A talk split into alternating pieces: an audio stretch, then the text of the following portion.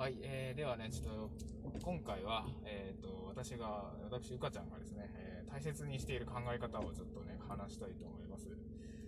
で、あのね、僕もね、あの、よくね、行動するときとか、えー、なんかね、な、何とかにこだわっちゃうんですよね。えー、なんか何してるかとか、えー例えば、うん、そうだな、うん、みんなとワイワイしてるから、今幸せだろうか、みたいな、えー感じとかですね。えーまあ、例えば極端に言うと、なんだろうな、えー休みの日は誰々と遊んでどこどこに出かけている自分って幸せだろうっていうなんかね、他人から見た自分っていう風にね、えー行動してた時があったんですけれども、まあ、ある時からそれをやめて、やっぱ自分基準で物事を考えるようにしていて、えー何をしているかどうかではなく、今は自分の心がどんな思いというか、えーどんな感情かどうかっていうのを、まあ、常に意識して、えー行動するようにしているんですね。うん、だから、あの、まあ、何にね、こだわるっていうので、一番大切なのって、今自分がどう感じているかってことだと思うんですよ。うん、でも何してるかよりもね、何してるかよりも、えー自分が今、どんな思いというか、どんな感情というか、えー楽しんでいるのかとか、えーそこが一番大切だと思っていて、えーいくらね、友達とワイワイ遊んでいても、自分が心がね、楽しくないと思っていたら、それは、あのおそらく自分が今本来したいことではないと思うんですよ。ただなんか、なんとなく、えーなんかみんなといることが幸せだっていう価値観のもとでしかなくて、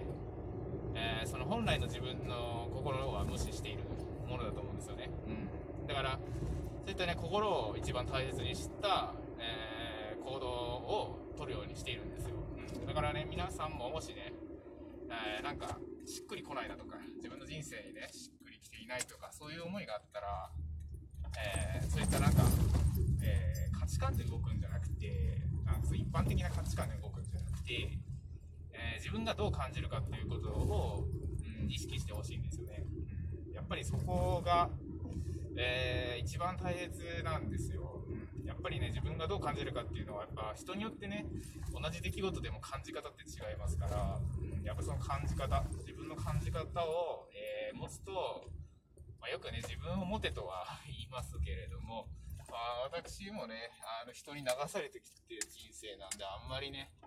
えー自分を持てと人に言えた立場ではないんですが、えー一番ね、その人に流されてきた人生を送ってきたからこそ、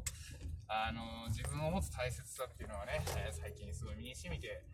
えー分かってる。で、まあ、自分を持たないとね、最終的にね、もう訳が分かんなくなってるんですね。自分の人生じゃないような、えーもうそのブレブレの軸がブレちゃうとやっぱり、えーダメですね。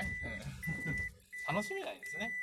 なんで、えー私からの提言というか、えー自分の軸に従っていきましょうということですね。じゃあ終わります。